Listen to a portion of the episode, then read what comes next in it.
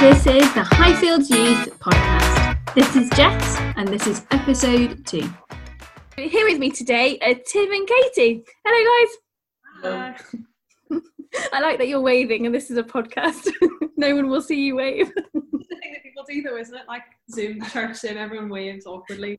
It's true. That was a very good awkward wave. Anyway, folks, they were waving at you, so that's nice, isn't it? um, have you um, had a good Monday and Tuesday? Yeah, it'd been nice. It's been all right. Sun shining. Yeah, it's been sunny. I've been cycling to work this week, which has been nice. So out in the sunshine. Yeah, it's been a good Monday, Tuesday so far. a good Monday, Tuesday. the rest of the week. Um, and so I thought we'd ask you because you guys are actually working. So a lot of us are locked down and we're stuck at home, and but, so life is very different if you're working. So I thought I'd ask you a bit about that. So how has life changed for you guys in lockdown? I guess in a lot of ways, life, a lot of ways, life is very similar, and a lot of ways, life is very different. As in, like we both we get up each morning and we go to work, and then we come home from work in the evening and we have food and we go to bed, or we watch a bit of TV. Some TV is fit in there normally. Yeah. But I guess in so many ways, it's really different as well. Like, um, I work in a GP surgery, and so my like my whole job has been consumed by everything's about COVID. Um, and a lot of our kind of social activity, we're quite busy people even in the like in the evenings on a normal pre-COVID world, have a lot on in the evenings. So we may have maybe only had one night a week normally at home, just the two of us together. And now we've got Mhm. every night of the week, just Yeah. the two of us. Having a lovely time. No, yeah. we are having a nice time. We are having a nice So, some rolling of eyes then. I'm glad you can't see. and what about you? What's work, what's like lockdown life been like work wise? Uh, yeah, it's good. I mean, I've got an absolutely tragic haircut, so I'm quite glad that this is not a thing. Um, but yeah, for me, so to start off with, uh, pretty horrendous. So when COVID came out, and then all of my, so I should probably say I work. Most of you might know, some of you won't. I work in the events industry, so my whole career is based around putting events and shows um, on for thousands of people to attend, and obviously thousands of people aren't attending anything. Thousands Um, of people are getting nowhere. Yeah. So um, seven months of work for me disappeared basically within a two-week period. Man. My life is basically absorbed in the summer um, with running festivals um, and loads of events where I, yeah, for seven months straight basically do that. So um, that disappeared, which was a bit bonkers. so you're just sitting at home now, twiddling your thumbs? two weeks, um, which was nice. Um, but then I've ended up getting involved in quite a few um, projects relating to COVID. So uh, basically building temporary um, sites and facilities uh, to help out with like yeah testing and various other bits and bobs and field hospitals and other things. Um, so very different, but it's really good to be involved with being a part of something to help sort of with something that's so massive that has otherwise sort of yeah Yeah. career career. Rather than, than being at home twiddling your thumbs. Much better. Yeah, exactly. So it's good. It's good to be busy. Um, it's got it got really busy for quite a few weeks, didn't it? Which was quite hard. Um, but it's nice to be a little bit more chilled now, but still have stuff to do every day. That's good. And so, like every week, lots of us have been going out and clapping on our outside of our doors on Thursdays. Um, you know, showing our appreciation for um, NHS and other key workers, people keeping us all going. Um, so, like, I feel like there's been lots of talk about how people, you know, all the good in people who have been, you know, people are lovely. Look, we're seeing all this wonderful stuff in communities helping out each other. Um, so, you might have, you probably have some insight that the rest of us don't have. What have you seen about people and human nature um, because of COVID? Yeah, so it's been amazing, isn't it, to stand out and see that there's so much appreciation for people that are working so hard to help fight this crazy thing that is just like absorbed the world. So it's really nice to see that, um, and it's also nice to see people looking out for one another. So we've got like a little group for where we live in Splott. That's all are our road, um, basically where we've um, all got together and we're looking out for people who are vulnerable or isolating. Um, and actually, by the time we get a text message to of somebody who needs a hand, it's already been sort of picked up and somebody else has looked after them. So it's, it's working really well. It's really nice to see people come together like that. Yeah, which is really nice.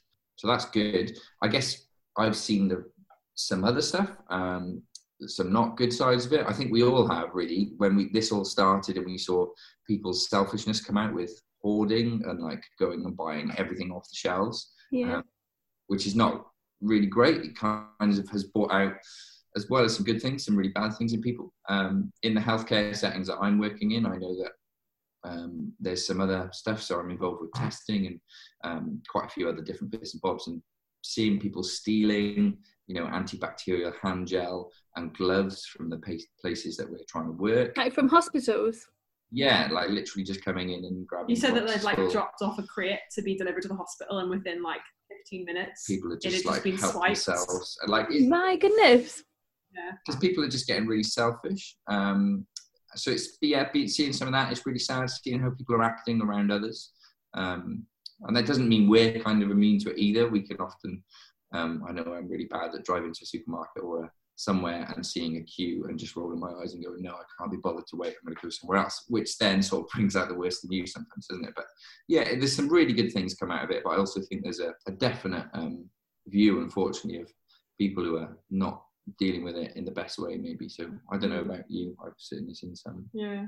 I think like for me in, in work, the thing that I've picked up on from speaking to patients is just like people are so scared, like really scared, like just so fearful for loads of different things. Like they're worried about getting the virus, they're worried about their loved ones getting the virus, and like often will just read the first thing that they read on Facebook and they'll just believe it and then be in a state of panic. Like we've seen in work mental health calls of people just panicking and have shot up. And like I spoke to this woman the other day um, who was basically just having panic attacks every day and really anxious. And the one thing that she said was she, she'd always been an anxious person, but she'd always been able to like overcome it by being in control of things. And now she just mm.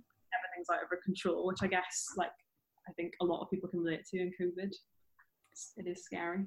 Yeah, it must be. Really, I mean, it is a bit scary, isn't it? And like, and like Tim, you kind of said, like you, you sort of see some of the same things in yourself that you're seeing out there. Like, what for you? Like, are there? Can you see any of the sort of same fears that you're seeing in your patients, Katie? Like, or like, are you guys just immune to all of it, like all the worry and the fear, or um, like, yeah, how do you feel about it?